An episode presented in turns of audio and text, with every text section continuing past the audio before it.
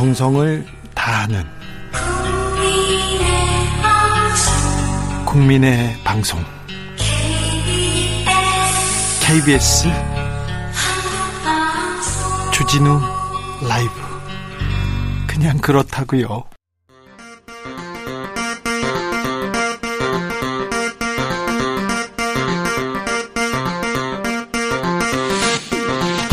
주진우 라이브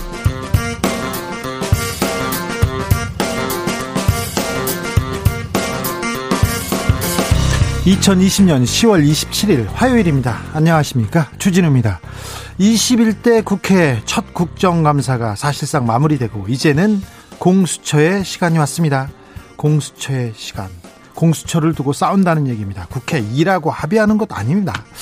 공수처장 후보를 추천했습니다. 국민의힘에서 국민의힘에서는 공수처를 반대하면서 아예 그 공수처에 대한 논의를 하지 않았거든요.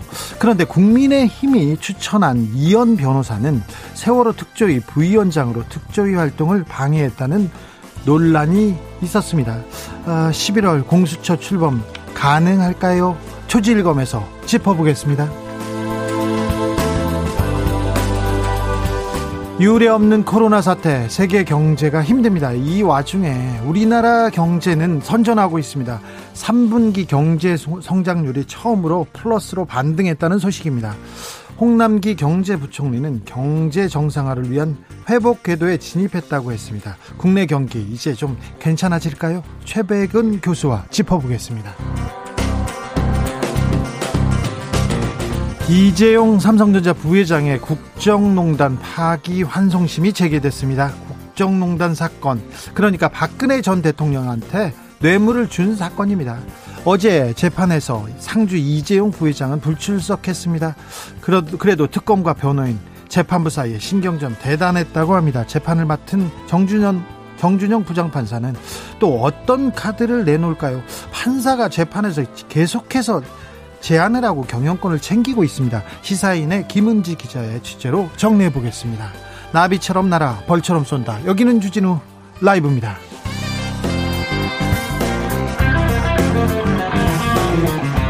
오늘도 자중자애 겸손하고 진정성 있게 여러분과 함께 하겠습니다.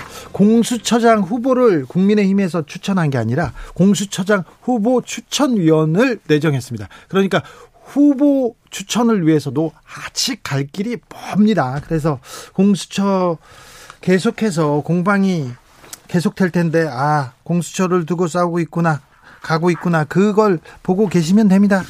10월에 어느 멋진 날입니다. 아직 아직 며칠 남았습니다. 며칠 안 남았던 게 아니라 아직 며칠이 남았습니다. 이 10월, 이 가을 만끽하시기 바랍니다. 오늘 미세먼지가 좀 있습니다. 내일까지 미세먼지가 계속된다고 하니까 좀 각별히, 각별히 좀 기관지 아프고 목 아픈 사람 챙기시고요. 그래도 좋은 가을입니다. 이 아름다운 가을날 어디서 주진우 라이브 만나고 계신지 알려주세요. 오늘 터널 지나는데 잘 안 들린다, 잘 들린다. 체크 한 번 더 해 주십시오. 그러면 저희가 KBS 일라디오가 들리게 만듭니다. 들리게 만들려고 노력하고 있다는 것도 알아주시고요. 어디로 보내냐고요? 샵 9730, 짧은 문자 50원, 긴 문자는 100원입니다.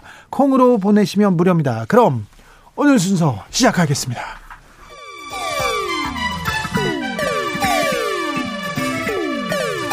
3805님, 그 언젠가 나를 위해 시사를 던져주던 단발머리. 주진우 라이브? 왜 이런 거저 시키는 거? 단발머리 휘날리며 늘 진실을 쫓겠습니다. KBS 일라디오 주진우 라이브.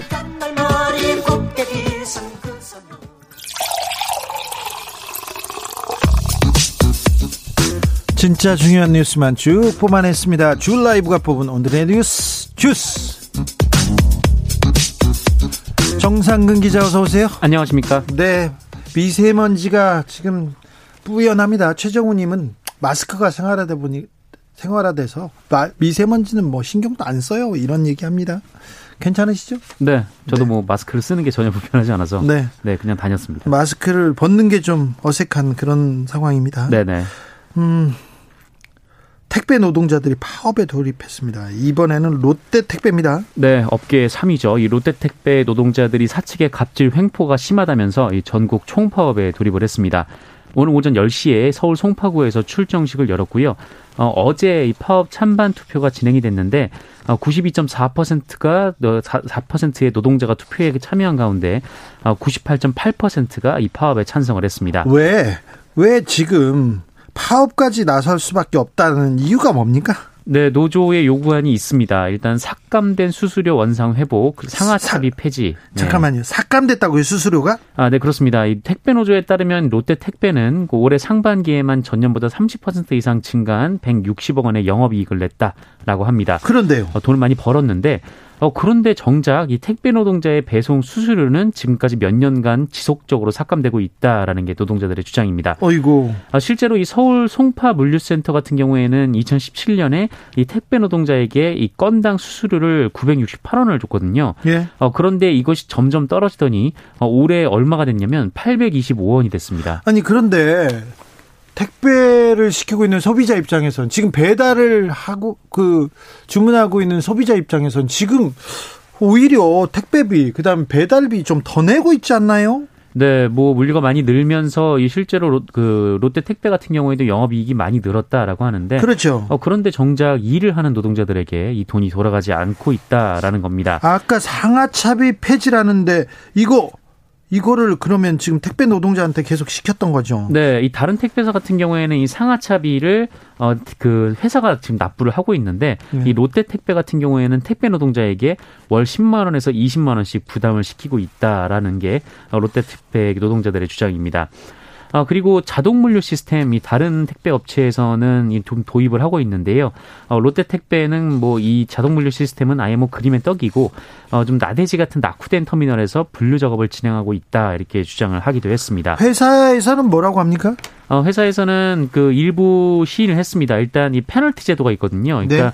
뭐 고객들의 불만 접수가 나오면 그 노동자들에게 페널티를 부과하면서 이른바 벌금을 어, 매긴다는 건데 이 페널티 제도 그리고 상하차비는 어, 전면 폐지하겠다라는 입장을 밝혔습니다. 이제서야요. 네, 실제 이런 제도가 있었다라는 것이죠. 그렇죠. 지금 인정하는 겁니다. 지금 잘못을. 그리고요. 네. 어, 그리고 이제 수수료 삭감과 관련해서는 수수료를 삭감한 적은 없다라는 말을 했는데 아니 왜 아까 줄었잖아요. 네, 그러면서도 이제 롯데택배 측에서 얘기한 것은 어, 지원금을 일부 조정한 것이다라는 얘기를 했습니다. 지원금 조정 이게 삭감이잖아요. 뭐 그게 그거 아니냐라는 예. 좀 비판이 좀 나오고 있고요. 예. 어, 어쨌든 최근에 이 CJ 대한통운이나 한진택배 등 이 업계 1, 2위 택배사가 이 택배 노동자 과로사 대책을 내놨는데 어, 롯데 택배도 관련 대책을 내놓긴 했습니다. 예. 어, 일단 분류 작업 인원을 1000명을 단계적으로 투입하기로 했고요. 이 택배 기사가 하루에 배송할 수 있는 적정량을 산출 적용하는 물량 조정제도 도입하기로 했습니다. 부족합니다. 또 없습니까? 뭐연 1회 건강 검진 그리고 계약 조건에 산재보험 100% 가입 반영 등도 추진할 예정인데 그런데 뭐 이 물량을 좀 조절한다고 하더라도 이 택배 노동자들에게 어 병원당 수수료가 이렇게 좀 줄어든다면 오히려 택배 노동자에게 좀 안 좋은 경우가 돼가지고 네 지금 계속해서 이 택배 노동자들은 어 이런 좀 그 수수료 삭감을 폐지하라라는 입장을 밝히고 있습니다. 수수료를 삭감해놓고 우리 수수료 삭감한 적 없어. 그리고 그냥 지원금 일부를 조정한 거야. 지원금을 조정했다. 왜 그러시는지 모르세요. 모르겠어요. 돈을 그렇게 많이 벌면서 돈을 못 벌면 그렇다고 해. 인정하겠어요. 이해가 돼요. 그런데 돈 많이 벌면서 이렇게 또 이게 그 노동자들의 고열을 짭니까? 네. 그런데 이거 공정거래위원회나 정부는 뭐 하고 있는지 모르겠어요. 그리고요 계속 사망 사건 있지 않습니까? 경찰은 네. 뭐 하고 있어요? 수사해야 될 거 아니에요. 네, 경찰이 오늘 수사에 돌입했다라는 얘기를 이제 했습니다. 언론에 했는데 오늘이요? 네, 이 경찰이 사망 원인을 수사 중인 택배 기사는 모두 8명입니다. 뭐 최근에 택배 사망자가 많이 나와서 뭐 지금 어, 수사에 돌입하나 보다라고 했지만 사실 올해 통틀어서 계속 사망자가 나오고 계속 있거든요. 나오고 있잖아요. 그러니까 오래전에 나온 사망자도 있는데 이 수사가 지금 진행이 되고 있다라는 것이죠. 아, 경찰은 이들의 사인을 조사한 후에 이들이 과로사로 확인될 경우 아, 해당 기사가 소속된 그 업체를 대상으로 수사 범위를 확대할 예정입니다. 이 CJ 대한통운, 뭐 로젠 택배 같은 주요 택배사 소속 기사들이 사인 규명 대상이고요.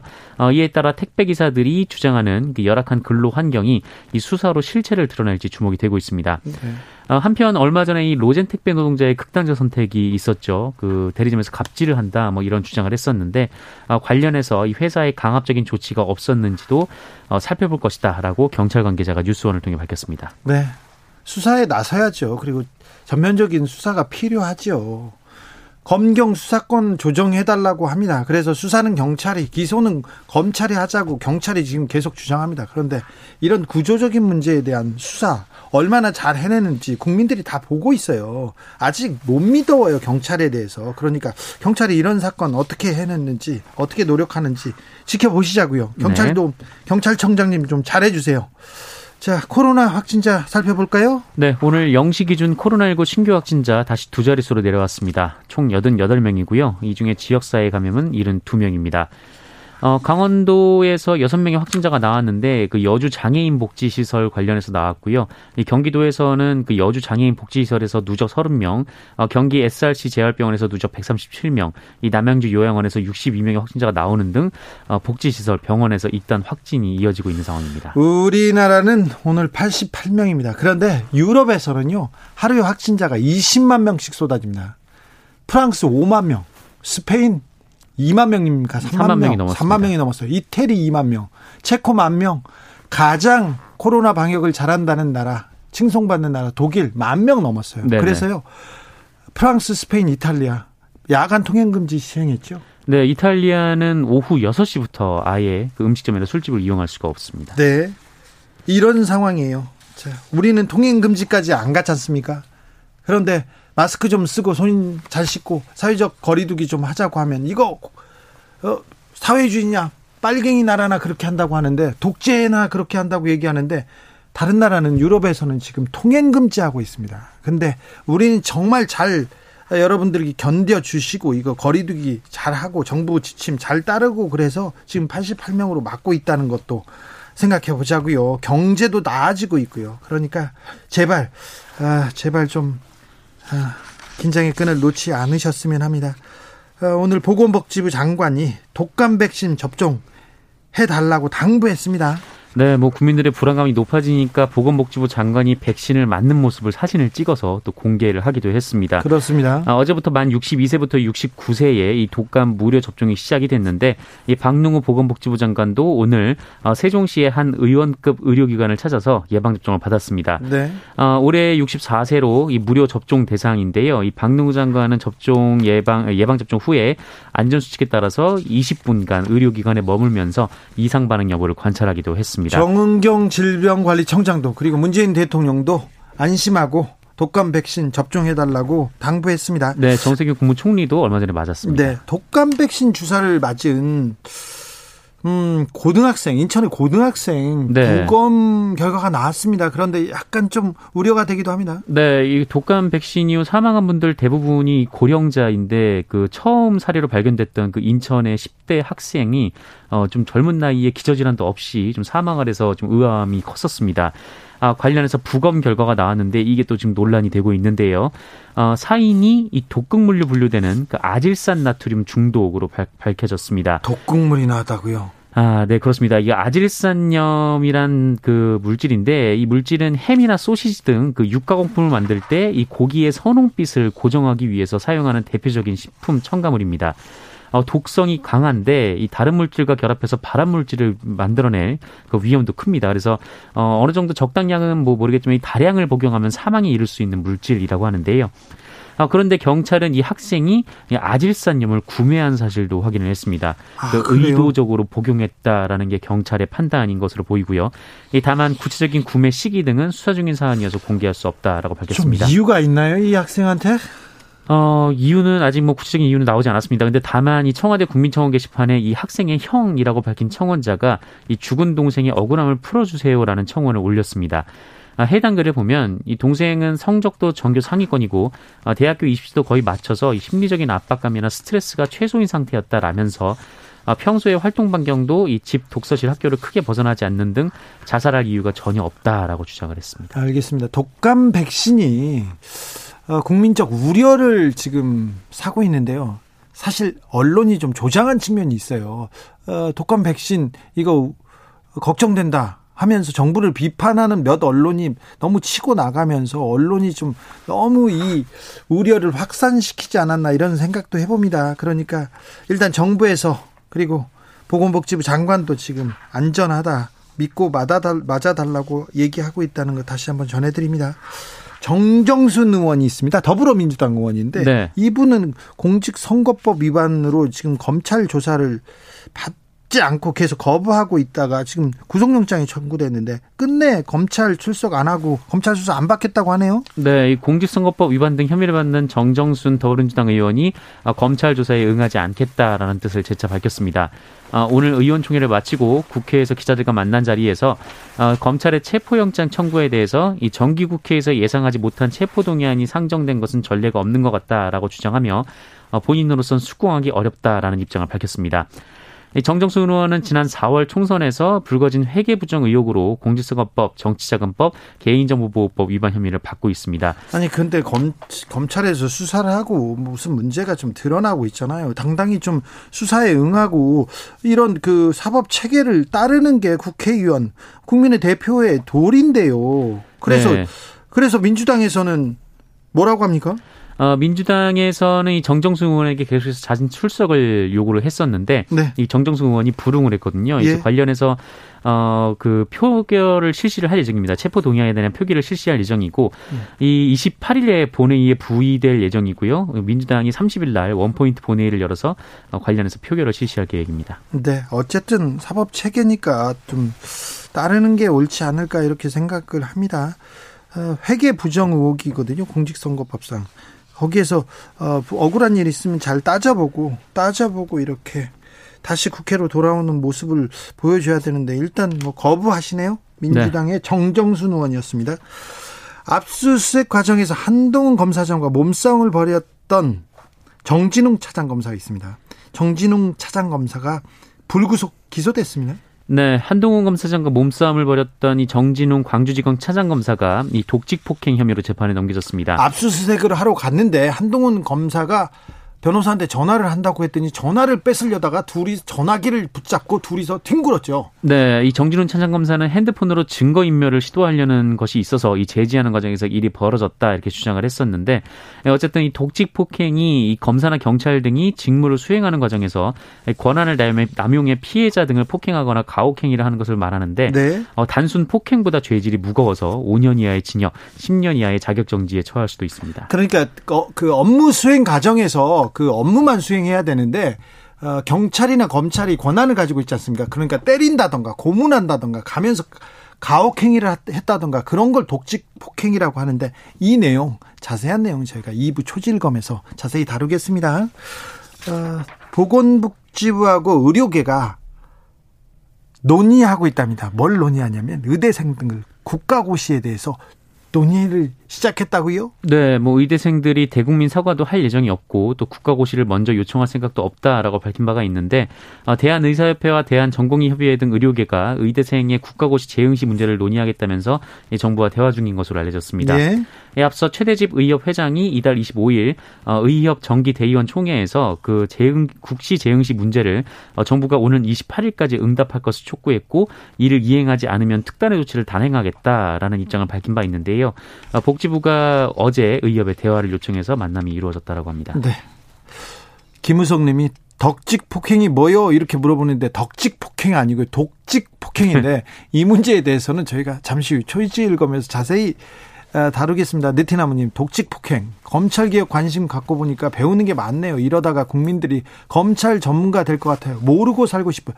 그러니까 이런 얘기 몰라도 돼요. 저도, 아, 오늘은 윤석열 추미애 관련 기사 없습니다. 기뻐해 주십시오. 얘기하려고 했는데 이제 한동훈 차장 독직 폭행이 나와가지고 네, 네. 그 검찰의 시끄러운 얘기를 안 빼고 넘어가는 날이 없는 것 같습니다. 아, 주스 정상근 기자 함께했습니다. 감사합니다. 고맙습니다. 5879님이 택배 비용 3,000원이었는데 어느 순간부터 4,000원으로 올랐어요.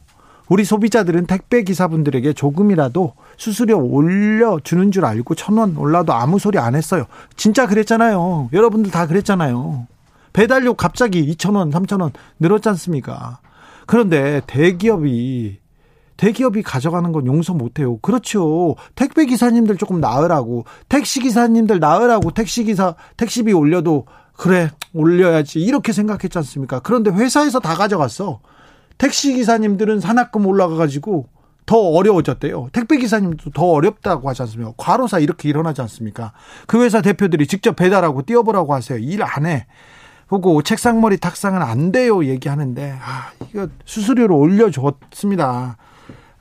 소비자들은 택배 소비자들은 미안해해요. 택배 운전 택배 기사님들한테 미안해하는데 아니 택배 회사에서는 이렇게 착취하고 있었어요. 이거 잘못됐잖아요. 정부 뭐 하고 있습니까? 경찰 뭐 하고 있습니까? 3116님, 우린 밥줄인 우린 밥 줄인 적 없어요. 밥그릇 작은 걸로 바꿨을 뿐이야. 이런 말이네요. 참 비굴한 개, 궤변이네요. 택배 회사가 그렇게 빠져나갑니다. 회사들이 그렇게 빠져나. 대기업이 중소기업한테 하청 줄때 그렇게 하더라고요. 하청을 해서 성공한 기업이 별로 없어요. 대기업. 삼성, 현대, 뭐, LG 이런데 하청한 회사들도. 나중에 보면 하청 회사들 중에 가장 잘 되는 회사들은 어디냐면요. 친인척. 특수관계인. 이런 데는 거기에다는 하청 많은 이윤을 주고요. 다른 하청 회사는 그렇게 그렇게 압박합니다. 야, 니네 우리 일하는 걸로 다른 데 가서 돈 벌잖아 이렇게.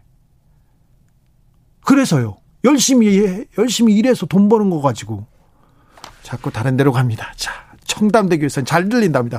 5098님, 청담대교 2층 매우 잘, 아니, 청담대교 다리에선 잘 들리죠. 표준호님, 다, 부산 광안대교 지나면서 듣고 있어요. 다리에서도 잘 들리죠. 부산에서 잘 들립니다. 김나원님, 퇴근하는 중에 버스 안에서 듣고 있어요. 다, 잘 들립니까? 터널은 어떻습니까?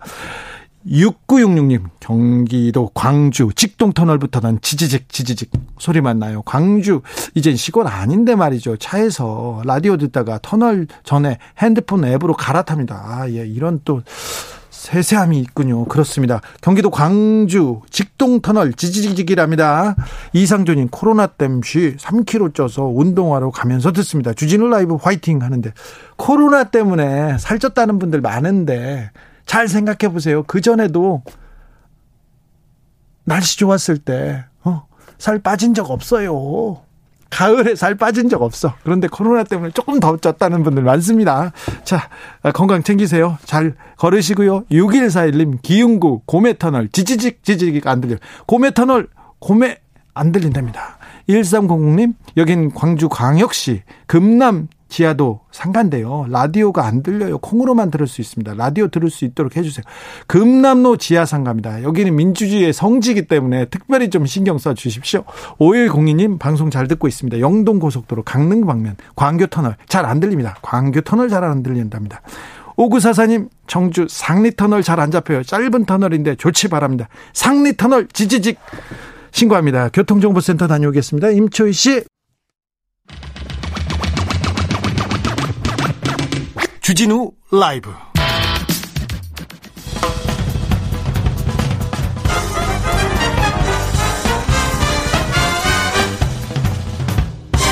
훅 인터뷰. 모두를 위한 모두를 향한 모두의 궁금증 훅 인터뷰. 3분기 국내 경제 성장률이 1.9% 1.9%면 엄청난 겁니다. 국내 전문가들이 깜짝 놀랐다고 합니다. 우리 경제 이제 마이너스의 늪 탈출하는 걸까요? 수출 회복세에 들어선 걸까요? 우리 괜찮은 걸까요? 어려운 경제 이야기 쉽게 풀어줍니다. 최백은 건국대학교 경제학과 교수 모셨습니다. 안녕하세요. 네, 안녕하세요. 네. 예. 기쁜 소식이죠. 예, 에, 다행이고요. 예. 어, 시장의 예상을 훨씬 뛰어넘었어요. 예. 어, 시장에서는 한 1.3에서 한 1.7 정도까지 봤는데. 네. 예, 그걸 훨씬 상회했는데. 뭐, 뭘 잘해서 그렇죠? 절대적인 공헌, 공헌은요. 예. 9월 달에 수출 실적이 surprise가 나왔던 겁니다. 네. 지난해, 그러니까 우리가 되게 이제 지금 전기 대비로 많이 비교를 하는데 코로나 이전과 비교를 하는 게 더 이제 의미가 있거든요. 예. 지난해 9월 대비 한 7.7%가 수출이 증가했으니까. 그래요? 예, 9월 달에요. 코로나 전보다도 그러니까 예. 코로나 이전 상황보다도 더 나아졌다면 그렇죠. 어, 괜찮은 거네요. 그래서 그 결과가 사실 이번에 이 성장률도 상당히 저는 사실 이 정도 예상을 했는데 네. 9월 수출 실적이 너무 좋았어요. 아, 네. 예. 교, 상상적으로. 예상했습니까? 사실. 아니, 그러니까 계산해 보면 대충 나와요. 아, 알았어요. 아, 역시 대단하십니다. 교수님. 예. 자, 그러면 전 세계 경제가 조금 어려운데 우리 경제만 제대로 좀 굴러가는 것 같고 예. 중국도 나쁘지 않다. 예. 그래서 우리가 좀 우리나라 경제는 좀 나아질 것이다. 이렇게 봐도 됩니까? 아, 저는 그거는 섣부르다고 보고요. 섣부릅니까? 예. 왜 그러냐면요. 3분기에 이게 아까 수출 때문에 그랬잖아요. 예. 수출이라는 것은 다른 나라가 많이 소비를 해줬다는 의미인 예. 건데, 소위 우리가 이제 우스갯소리로 소위 이제 그 억압 소비 뭐 이런 얘기 하고 그러잖아요. 잘 몰라요. 소비가 그거. 그러니까 억압됐다가 예, 그렇죠. 예, 코로나로 네. 그게 이제 그러니까 폭발해가지고 어, 이제 그 예국에서 이제 그러니까 그 수입이 증가하면서 그래서 우리가 수출이 가장 많이 증가했던 지역이 미국, 유럽 이런 지역에 있었어요. 예. 9월 달에요. 네. 근데 이제 지금 미국과 유럽이 상당히 또 코로나가 지금 안 좋은 상황으로 그렇죠. 가고 있잖아요. 네. 그게 이제 그러니까 어, 상당히 4분기에는 오히려 그러니까는 상당히 변수가 될 수 있다는 점에서 세계적인 경기 침체 때문에 우리도 조금 더 다운될 수 있다 이렇게 그렇죠. 보십니까? 반면에 이제 내수는 별로 좋지가 않습니다. 내수, 이번에 이번에 내용을 보게 되면요. 예.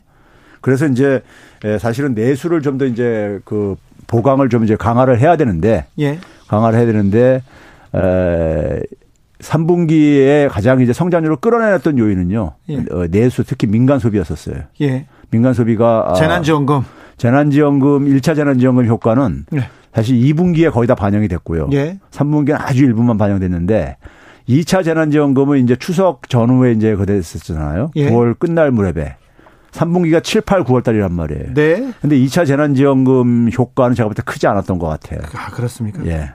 그래서 근데 다른 나라가 지금 예. 코로나가 그- 지금 막 유럽에서는 하루 에 예. 20만 명씩 나오고 그래서 경제가 잘 안 돌아가면 우리만 제대로 돌아가면 거기다 마구 팔 수 있을까 그런 생각도 해보는데 그건 잘 안 되네요. 그렇죠. 그러니까 그게 이제 영향을 받을 수밖에 없는 것이고요. 예. 그래서 우리가 2분기 때니까는 저 사실 9월 달 이전까지는 수출이 굉장히 안 좋았었어요. 계속이요. 예. 4월 달부터 해가지고 계속 수출이 안 좋았었습니다. 예? 수출이 안 좋았었는데 9월 달에 이제 surprise가 나오면서 이제 그랬는데 근데 이제 수출이 에, 만약에 꺾이게 되면은 예. 꺾이게 되면 남는 건 이제 민간 소비뿐이 없는데 소비뿐이 없는데 예, 내수뿐이 국내에서. 없는데 예, 예. 내수뿐이 없는데 내수가 지금 이렇게 썩 좋은 것 같지는 않아요. 예. 에, 특히 이제 그러니까는 그이 영세 소상공인들이 이 밀집되어 있는 부분들이 에, 6월 달까지는 괜찮게 좀 나왔었는데 7월 달부터 꺾이기 시작했어요. 걱정입니다. 그러니까 홍남기 부총리가 8월 15일 날 집회 이후에 좀 이제 그러니까 내수가 타격을 받았다 그랬는데 아닙니다. 7월 달부터 이미 그러니까 이제 꺾였습니다. 네. 알겠습니다. 예. 내수 얘기하면서 또 홍남기 부총리한테 잽을 일단 던지시고 가시네요. 예. 자동차하고 반도체 수출은 음. 괜찮은가요? 아, 9월 달에는 괜찮았어요. 네, 지금까지는 예, 괜찮았는데. 예, 반도체는 괜찮고요. 9월, 9월 달에 자동차가 좀 괜찮게 나왔는데 예. 근데 이제 그게 에, 지, 지속될 9월 달에 이제 반도체가 나온 것도 화웨이 특수 이런 말도 나오고 이제 그렇게 그랬기 때문에 3분기에 그렇죠. 이제 그런 것이요. 예. 근데 그게 이제 뭐 지속될지는 저는 미- 미지수라고 보고요. 예. 그래서 이제 수출이 3분기만큼 이렇게 9월 달만큼 이렇게 계속 지속되기가 쉽지 않다는 점에서 저는 어, 여전히 낙관하기는 좀 힘들다. 네. 이렇게 봅니다. 사회적 거리두기 1단계로 낮췄습니다. 그래서 네. 민, 민간 소비 조금 늘어날까 날 것 같은데 가능성이 네. 있습니까? 근데 에, 그 사람들이 지금 어, 미래에 대한 굉장히 불안감을 갖고 있다 보니까요. 네. 그리고 이제 에, 자영업자들이 굉장히 지금 어려워요, 여전히요. 예. 어렵고 그러다 보니까는 내수가 어 1분기 이제 1단계로 좀 낮춰 낮춘 것이 조금 약간 긍정적으로 작용을 하겠지만은 예. 기본적으로 소비를 그러니까 어, 소비가 크게 이제 폭발적으로 살아나기는 쉽지가 않고요. 아는데 그래서 저는 그래서 사실 2차 재난 1차 때처럼 좀 재난 지원금을 한번 더 줬으면 좋겠어요. 예. 그러면은 성장률을 좀 이제 우리가 블룸버그 같은 데서 내년 1분기 정도에 우리가 내년 작년도 수준으로 돌아갈 거라고 예상을 하고 있는데 저는 한번 재난 지원금 한 번 정도 더 주면은 뭐 저기 저 그 삼성으로부터 한 10조 원 정도 저것도 세수도 생기는데 예. 그거만 한 1차 재난지원금 정도 줄 수 있는 규모거든요. 그거 주면은 한 저희 올 연말 정도에는 제가 볼 때 한 0%까지도 끌어올릴 수 있다고 생각하는데. 아, 삼성 세금 받아서 재난지원금 주면 경제에 가장 큰 영향을 예. 미칠 수 있다. 1차 때처럼 주면은. 알겠습니다. 예. 음, 중국은요. 예. 중국은 경제 성장률 대단하더라고요. 예. 중국이 조금 잘 경제가 돌아가면 우리도 좋잖아요. 아, 좋죠. 당연히요. 예. 근데 에, 중국 중국이 잘- 성장률을 믿을 중국 수- 성장률에 비해 가지고 예. 중국의 수출이 그러니까 크게 기여를 안 했어요, 사실이요. 그래요? 예. 그런데 중국의 성장률이 좀 이제 이게 통계적으로 우리가 좀 신뢰성에 좀 문제를 제기하고 그러잖아요. 그렇죠. 중국은 통계를 이 성장률 통계를 어떤 방식으로 저- 집계를 하냐면요. 각 성들한테 생산량을 중심으로 집계를 이렇게 합니다. 근데 생산한 것이 안 팔린 것도 있을 수 있잖아요. 네. 그래서 팔린 걸 기준으로 이제 일부 학자들이 계산을 해봤더니만은 한 연 한 1.7%포인트는 뻥튀기가 돼 있다.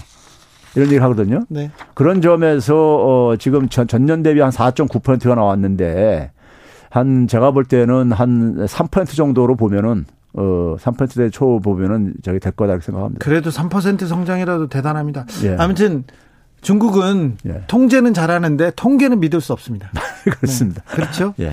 자, 미국 대선도 경제에 예. 좀 영향을 우리 경제에 영향을 미칠까요? 트럼프의 재선이 혹은 낙선이 어, 저는 그게 지금 불확실성 요인 중에 지금 최대 변수 중에 하나라고 봐요. 예. 그러니까 이제 예를 들어서 이제 대선 불복 선언을 할 경우에는 예. 이게 이제 여태까지 이- 있지 않은 일이기 때문에 이것도 일종의 그러니까 블랙스완으로 저기 하나 효과를 그 자극, 에, 에, 초래할 수 있고요. 네. 금융시장에 굉장히 충격을 줄 수 있죠. 그러면 네. 금융시장 충격이 미국 금융시장의 충격은 전 세계에 영향을 미칠 수밖에 없기 때문에 그런 점에서 가고요. 또 하나는 이제 그러니까 우리가 흔히 요새 그린 스완도 얘기합니다. 그린스완이요? 예, 그린 스완은 뭐냐면은 이제 그러니까 그린이라는 게 생태 환경 이런 문제잖아요. 네. 그러니까 뭐냐면 기후 문제, 기후 변화 문제가 금융위기를 어, 이 초래할 가능성. 네. 이것도 그러니까 우리가 예상을 할 수 없다, 없다 보니까는 어, 예상할 수는 없는데 기후 변화 문제가 굉장히 지금 빈도수가 증가하는 상황 속에서 기후 변화 문제가 금융에 굉장히 충격을 줄 수 있거든요. 네. 쉽게 얘기하면 우리가 올, 올 여름에 굉장히 장마가 길었잖아요. 그러면 침수되면서 침, 집이나 자동차가 침수되게 되면 보험료가 많이 나가잖아요. 네. 그럼 보험에서 이제 부실화돼지고 은행도 그러니까 코로나로 인해 가지고 많은 기업들이 상환을 못하게 되면 부실화되고 그러잖아요. 네. 그러니까 이런 기후 변화가 이제 그러니까 금융위기를 가져올 가능성을 또 이제 국제 결제원들에서 이제 경고를 하고 있거든요. 네. 그래서 여러 가지 그러니까 지금 불확실성 변수는 많이 남아 있고요. 거기다 이제 브렉시트도 그러니까 노딜 브렉시트로 될 가능성도 좀 없지 않아 있고요. 연말까지요. 4분기가 굉장히 지뢰가 좀 많이 있습니다. 그러니까 교수님 말을 듣다 보니까 좀 지뢰가 많네요. 예.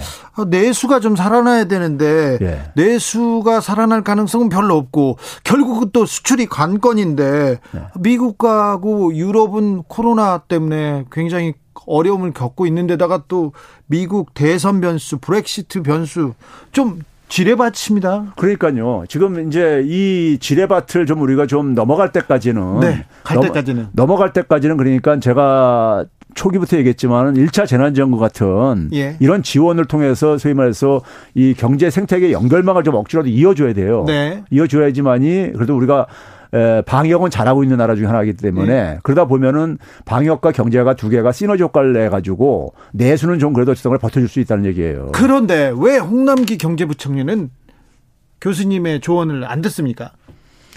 어, 본인이 가지고 있는 저는 이제 본인이 가지고 있는 신념이 네. 좀 과학적인 근거가 있으면 좋은데 과학적인 근거 없이 그러니까 어, 신념은요.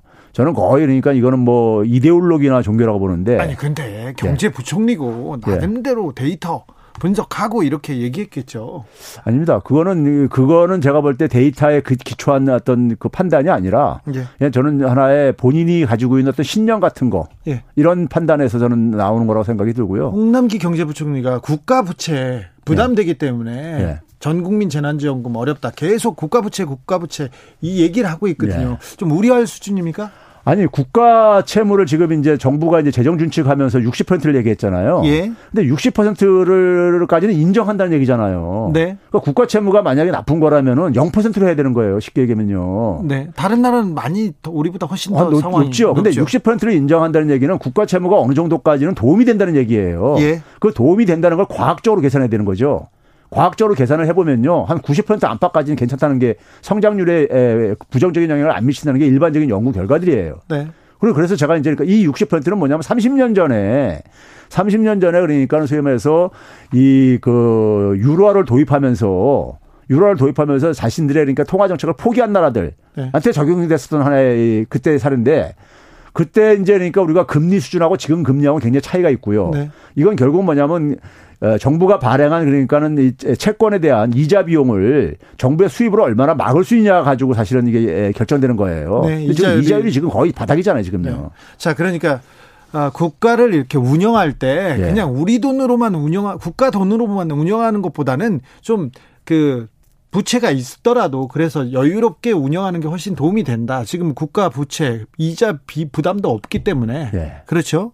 그러니까 어, 상식적으로 생각할 때요. 네. 가계가 돈을 대출받는 건 금리하고 네. 국가가 그러니까 채권 발행해서 자금 조달하는 거하고 어느 게 더 싸요. 아 국가가 싸죠. 그러면요 지금 그럼 가계가 가계보다 더 빚내서 쓰라고 하면은 가계는 굉장히 고금리로 그러니까 돈을 써야 되는 거예요. 그래서 국가에서 빚 써서 빚 내서 좀 나눠주자. 그렇죠. 위기니까 예. 나눠주고 그게 이 훨씬 더- 넘어가자. 그게 훨씬 더 효율적이라는 얘기죠. 알겠습니다. 예.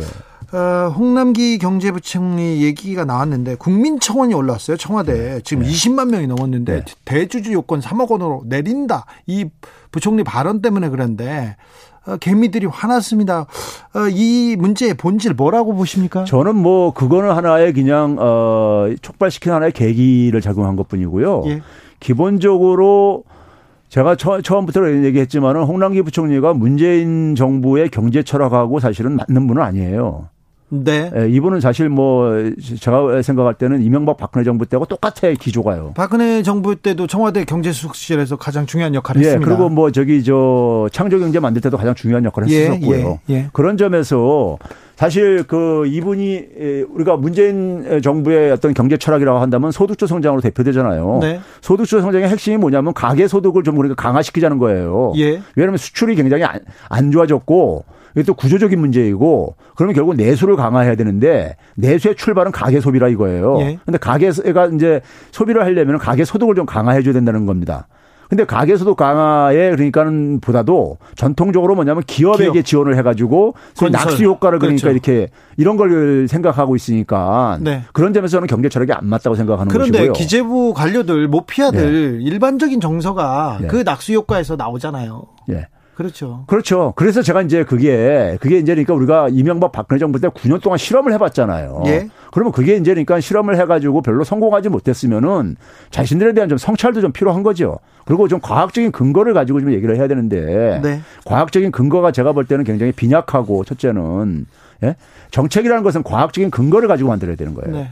그냥 신념만 가지고 만들면 굉장히 위험합니다. 네. 예. 부동산 정책 지금은 뭐 윤석열 추미애 문제로 국감 때문에 네. 지금 조금 눈에 조금 가려 있습니다만 부동산 문제가에 대한 그 반응 국민들의 반응 걱정 이게 큰데 이 홍남기 부총리 부동산 정책 계속 이렇게 지금 근데 이 정부에서는 그 얘기를 합니다. 어, 시간이 필요하다고 하고 이 정책은 오르나 뭐 홍보를 잘 못해서 지금 제대로 국민들이 지금 몰라서 그런다 그런 식으로 얘기하는데 부동산 정책은 어떻습니까? 저는 기재부의 부동산 정책은 정책 실패입니다. 한마디로 얘기했어요. 문재인 정부의 부동산 정책은요 두 가지로 압축돼요. 출범할 때 뭐냐면은 에, 부동산을 에, 인위적으로 경기 부양해가지고 소위 말해 성장을 끌어올리지 않, 않겠다. 않겠다. 박근혜 때 이제 그 했던 거를 이제니까요. 네. 후유증으로 가계부채 폭증으로 나타났었으니까요. 그리고 뭐두 번째는 뭐냐면 투기적인 불로소득을 용인하지 않겠다. 부동산으로 돈 버는 일 없게 하겠다 예, 이렇게? 했었어요. 그런데요. 근데 그렇게 하려면 부동산 시장을 정상화 시켜야 되는데 네. 정상화커녕 그러니까 올 6월 달 전까지는 계속해서 안정화 시킨다고 하면서 그러면서 핀셋식으로 접근을 했잖아요. 네. 그 결과가 어떻게 됐습니까? 자기들이 집값 안정시키고 집값을 원상으로 돌린다는 걸 하나도 성공하지 못했죠. 못했잖아요. 네. 그 정책 실패인 거예요. 예. 그 정책 실패인 상황 속에서 지금 이제 그러니까 전세랑 같은 경우도 어떻게 보면 자초한 것이고요. 네. 자초한 것이고 그런 점에서 저는 뭐냐면 정책을 지금 이제 그러니까 시간을 필요로 하는데 임기 다 끝나가는데 무슨 저기 저 시간 타령하고 있어요. 네. 시간 충분히 가졌었죠, 사실은요. 그러면 지금 교수님은 홍남기 부총리하고 대통령의 국정 철학이 예. 안 맞다고 보죠. 저는 안 맞다고 봐요. 네. 대통령은 사실 정확한 메시지를 전달하고 있어요. 예를 들어서 우리가 아, 이 부동산 정책 같은 경우도 보게 되면요. 다주택자들 집을 내놓게 해야 되고요. 네. 보- 주택 보급률은 지금 100%가 넘잖아요. 예. 그럼 다주택자 내놓게 해야 되고 그럼에도 불구하고 주택 매입할 수 없는 사람한테는 공공 임대를 제공을 해줘야 되는 거예요. 예. 근데 대통령이 그랬잖아요. 중산층을 위한 그러니까 양질의 공공 임대를도 해라 하는데 홍남기 부총리가 그걸 거부를 했잖아요. 공개적으로요. 도대체 장관이 그러니까 대통령 말을 거부하는 이런 나라가 어디 있습니까, 솔직히. 자기 신념하고 안 맞는다고. 그럼 어떻게 해야 돼요? 아, 어떻게 해야 되는 게 아니라 네. 그러니까 그 경제 정책을 그러니까 대통령께서 그러니까는 취임할 때 그러니까는 자신이 가졌던 경제 철학을 스탠스를 지킬 수 있고 있는 그런 참모들이 뒷받침을 해줘야 되는데 네. 그걸 지금 못 하고 있는 거예요. 참모들이. 홍남기 참모가 지금 대통령의 예. 철학을 전혀 뒷받침 못 하고 있습니까? 예, 못 하고 있어요. 경질해야 됩니까? 아, 저는 경지를 떠나서 예. 본인이 그동안에 그러니까 대표적으로 부동산 정책 같은 경우도 보면 실패한 것에 대해서 네. 책임을 지는 게 저는 국민에 대한 예의라고 생각해요. 지금 그런 문재인 정부의 부동산 정책은 확실히 실패했습니다. 아, 실패했습니다. 네. 여기까지 듣겠습니다. 네. 최백운 교수님 말씀 감사합니다. 네, 감사합니다.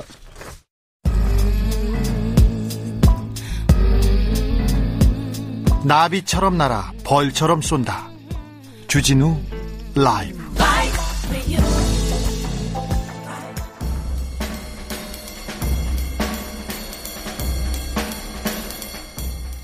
느낌 가는 대로 그냥 고른 뉴스 여의도 주필. 세계 최고 수준의 천문학적 세금 폭탄. 세금 때문에 기업한다. 헤럴드, 헤럴드 경제 기사입니다. 제목이 대단합니다. 세고, 세계 최고 수준 세금 폭탄이랍니다. 세금 때문에 기업한다고요? 아, 이제 이재용 부회장의 시대입니다. 이건희 회장이 가고 그래서 재계 1, 2세대에서 이제 승계를 해야 되는데 세금이 비싸다는 얘기를 경제신문에서 이렇게 합니다. 그래서 세금을 깎아주라는 얘기를 이렇게 세게 얘기합니다. 세금 폭탄이라고.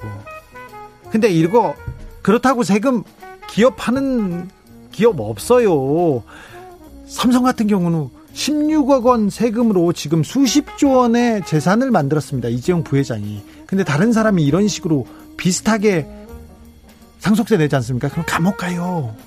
아니, 해외로 옮기는 기업 없어요. 우리나라처럼 특혜, 특권 많이 주는 기업한테 많이 주는 데가 어디 있습니까? 이런 식으로 하면 외국 나가서 이렇게 하면은 안 된다니까요. 감옥 갈 수도 있다니까요. 그래서 안 가요. 그런데 자꾸 공포를 이렇게 조장합니다. 댓글 조금 볼게요. 댓글 보는데 국민들은 다 알고 있어요. 아니 회사 어려울 때 세금 내놓으라는 게 기업 아니냐 이런 얘기도 했고요. 삼성 상속세 걱정하는 기획기사 너무 써댄다. 기레, 그 기자들 너무 보는 게 눈물겹다 이런 의견도 있었고요.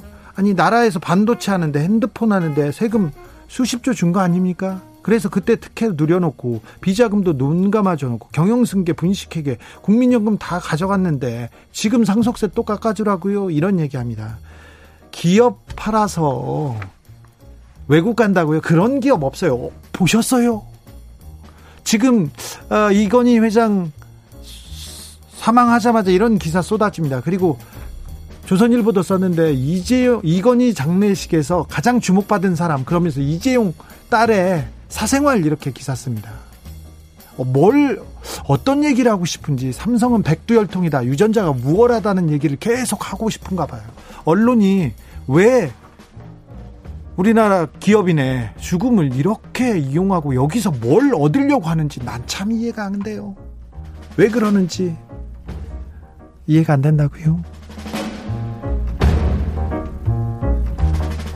박원순 성추행 추가 피해자 있다고 했던 SBS 8시 뉴스 법정 제재 중앙일보 기사입니다.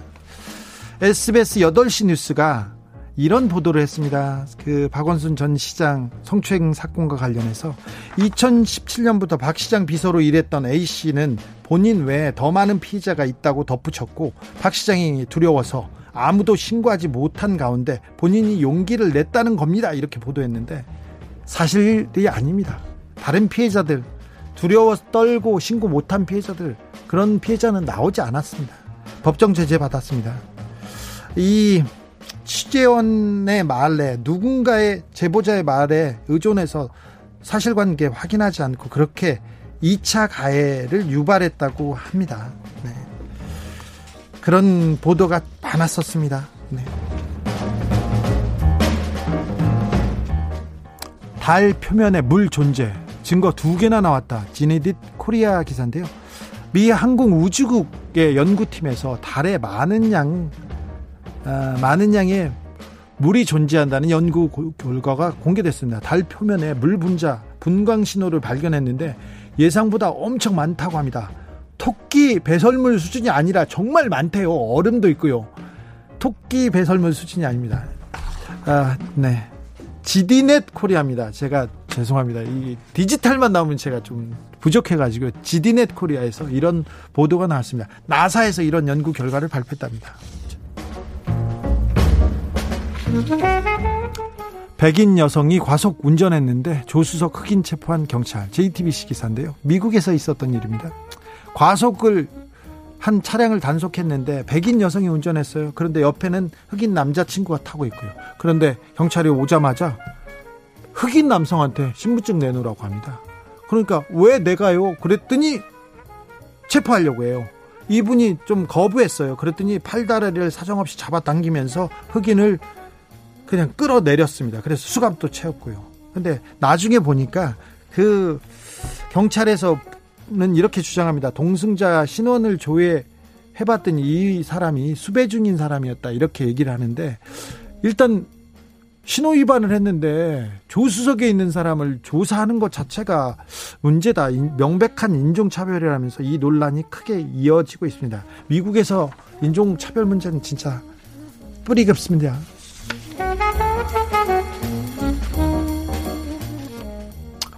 미국의 첫 흑인 추기경 교황 트럼프 비판한 그레고리 임명 동아일보 기사인데요.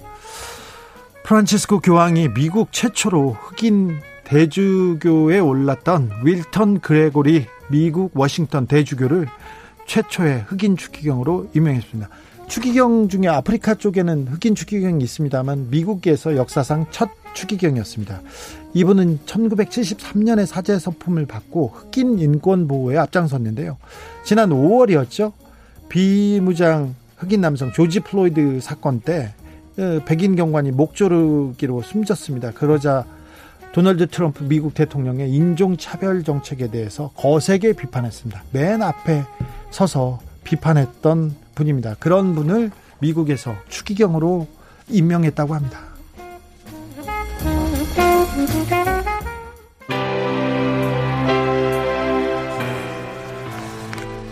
오늘이 신해철 씨, 가왕 씨, 마왕이었죠. 마왕 신해철 씨의 6주기 되는 날입니다. 네. 가을 이맘때면 신해철 형 노래들 생각납니다.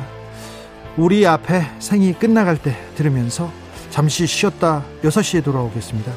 노래가 너무 슬픈 거 아닌가요?